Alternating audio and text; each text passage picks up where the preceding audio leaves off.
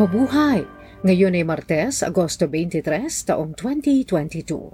Kayo ay nakikinig sa Balitang Pilipinas sa Tagalog.com.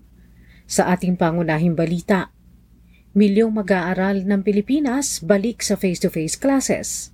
20 siyam sugatan sa Educational Cash Aid ng DSWD. 5 trilyon 200 at 68 bilyong piso budget ng pamahalaan sa 2023 Edukasyon ang may pinakamalaking bahagi. Pamilya sa New Zealand na bumili ng abandonadong gamit sa storage, nagulat sa laman ng dalawang maleta. Milyon-milyong mga estudyante ang nagsibalikan sa eskwelahan para sa face-to-face classes noong lunes.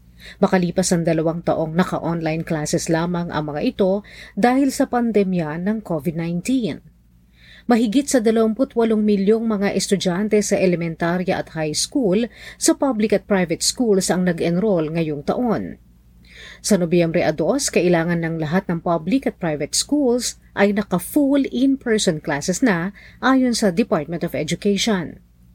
Wala namang diskriminasyon ayon sa DepEd kung saan lahat ng mag-aaral at nagtatrabaho sa eskwelahan ay maaaring pumasok sa face-to-face classes nang hindi aalamin kung sila ay bakunado o hindi sa COVID-19. Labing siyam na porsyento lamang sa mga estudyante sa bansa ang fully vaccinated na laban sa COVID-19, samantalang siyam na dalawang porsyento naman ng teaching at non-teaching personnel ang nakakumpleto na ng kanilang bakuna. Nagkaroon naman ng pagsisikip ng daloy ng trapiko sa mga pangunahing daan sa Metro Manila dahil sa pagbuhos ng sasakyan dala ang mga estudyante. Ibinalik ng Metropolitan Manila Development Authority ang number coding sa Metro Manila sa umaga mula alas 7 hanggang alas 10 at mula alas 5 hanggang alas 8 ng gabi simula Agosto 15. May 29 katao ang nasugatan sa kaguluhan ng mamahagi ng tulong ang pamahalaan para sa mga estudyante sa Zamboanga City noong Sabado.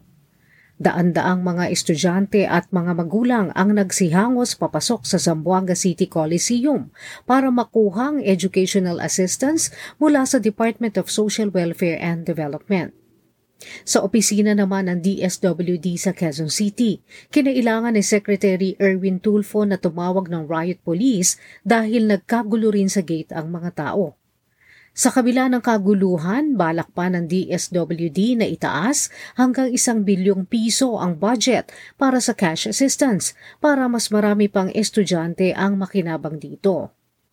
Mahigit sa 58,000 mahihirap na estudyante ang nakinabang sa umabot sa 100 at 54 na milyong pisong ipinamahaging tulong na pera sa buong bansa.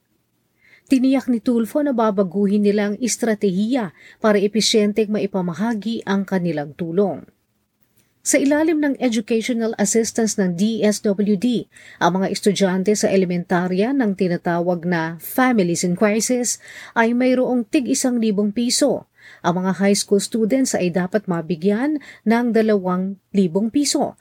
Ang senior high school students ay may tatlong libong piso at ang nasa kolehiyo at vocational students ay may apat na libong piso. Formal nang tinanggap ng mababang kapulungan ng Kongreso ang 5 trilyon, 200 at 68 bilyong pisong budget ng pambansang pamahalaan, ang kauna-unahan sa ilalim ng pamumuno ni Pangulong Ferdinand Marcos Jr. mula sa Department of Budget and Management ang edukasyon, infrastruktura, seguridad sa pagkain, pangangalaga sa kalusugan at malinis na enerhiya ang pangunahing prioridad sa 2023 budget. 5% mas mataas ang budget para sa 2023 kaysa noong nakaraang administrasyon para sa 2022. Ang sektor ng edukasyon ang makakakuha ng pinakamalaking alokasyon sa halagang 852 bilyon at 800 milyong piso o 16% ng kabuoang budget. Sumusunod dito ang public works na may 13%, ang healthcare na may 5% at social welfare na may 4%. Ang sektor ng agrikultura ay makakatanggap ng 184 na bilyon at 100 milyong piso o tumaas ng 40% mula sa 2022 budget. Tumaas na sa 600 piso kada kilo ang presyo ng siling labuyo batay sa pagmomonitor sa mga palengke ng Department of Agriculture. Sa Las Piñas Market, ito ay nasa 500 at 80 piso kada kilo. Sa Muñoz Market naman sa Quezon City, nasa 400 piso hanggang 500 piso ito kada kilo. Base rin sa monitoring ng DA, wala ng puting sibuya sa mga palengke. Ang asukal naman ay nasa 100 piso kada kilo. 23,883 bagong kaso ng COVID-19 ang naitala sa Pilipinas mula Agosto 15 hanggang 21.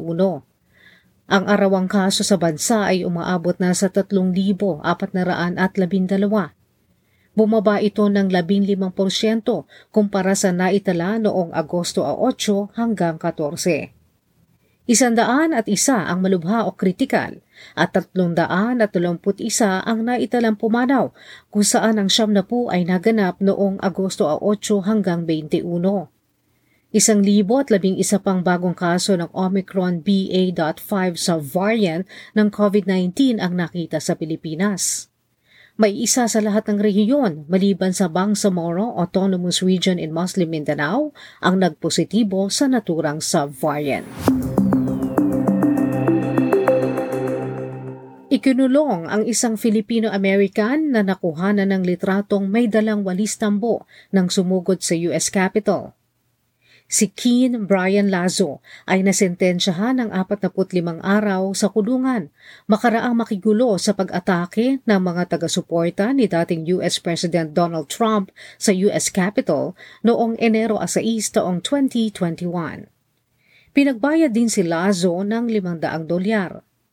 Si Lazo ay may kinakaharap din kaso ng sexual battery ng isang bata sa Virginia makaraang pasukin ang Kapitolyo. Bayolente at iligal na pinasok ng mga taga-suporta ni Trump ang US Capitol habang ang Kongreso ay nasa sesyon para sertipikahan ang resulta ng halala ng 2020 kung saan idineklarang panalo bilang Pangulo ng Amerika si Joe Biden at pangalawang pangulo naman si Kamala Harris.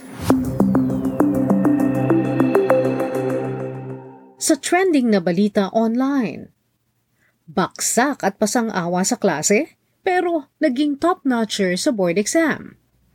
Ito ang kwento ni Nora Jane B. Stavely, Si Nora Jane, mas kilala bilang NJ, ay top 1 sa May 2022 Nurse Licensure Examination at may rating na 70%.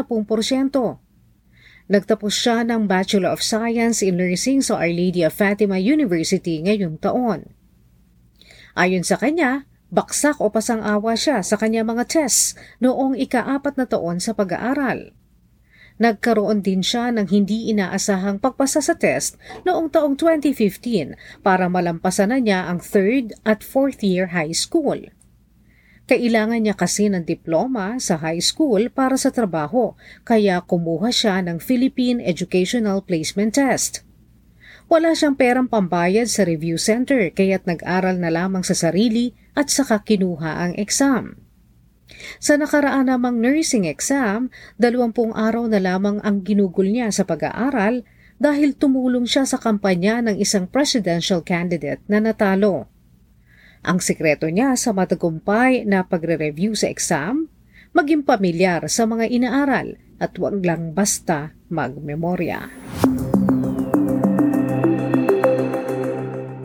Sa balita sa palakasan, ang Filipino-American na NBA star na si Jordan Clarkson at ang Pilipinong naglaro sa Basketball League sa Australia na si Kai Soto ang mamumuno sa labing tatlo kataong Gilas Pilipinas team sa kanilang pakikipagharap sa Lebanon sa ikaapat na laro ng 2023 FIBA Basketball World Cup Asian Qualifiers sa Agosto 24.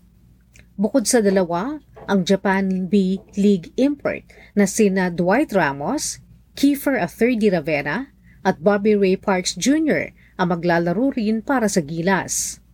Samantala, sa kauna-unahang pagkakataon ay lalaro para sa national team sina Roosevelt Adams, Chris Newsom at Jamie Malonzo.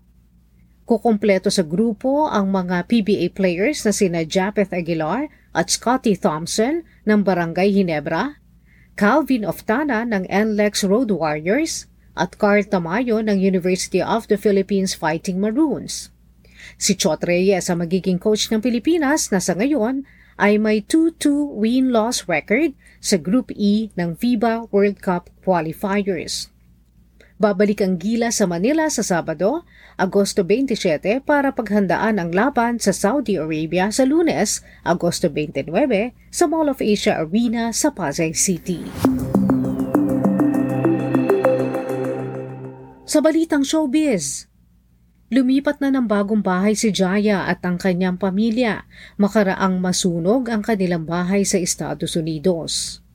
Ipinakita ng asawa ng mga awit na si Gary Gatidok ang kanilang bagong bahay sa Silverdale, Washington sa kanyang Instagram page. Si Jaya at ang kanyang pamilya ay nanirahan na sa Amerika simula noong Hulyo taong 2021. Nasunog ang kanilang bahay noong Agosto 7 dahil sa problemang elektrikal. Sa balitang kakaiba, may mga mahilig pumili ng mga laman ng storage units sa pag-asang makakakuha sila ng mga mahalagang bagay roon. Isang pamilya sa New Zealand ang pumili ng mga abandonadong gamit sa isang online auction sa Auckland. Hinakot nila ang mga nabiling gamit pa uwi at nakita nila ang dalawang maleta. Laking gulat nila nang buksan ang maleta at makita ang labi ng dalawang batang nasa edad na lima hanggang sampung taong gulang na patay na ng ilang taon. Ang mga maleta ay nasa storage unit na mga tatlo o apat na taon na ayon sa mga investigador. At yan ang kabuuan ng ating mga balita ngayong Agosto 23 taong 2022 para sa Tagalog.com. Basta sa balita, lagi kaming handa.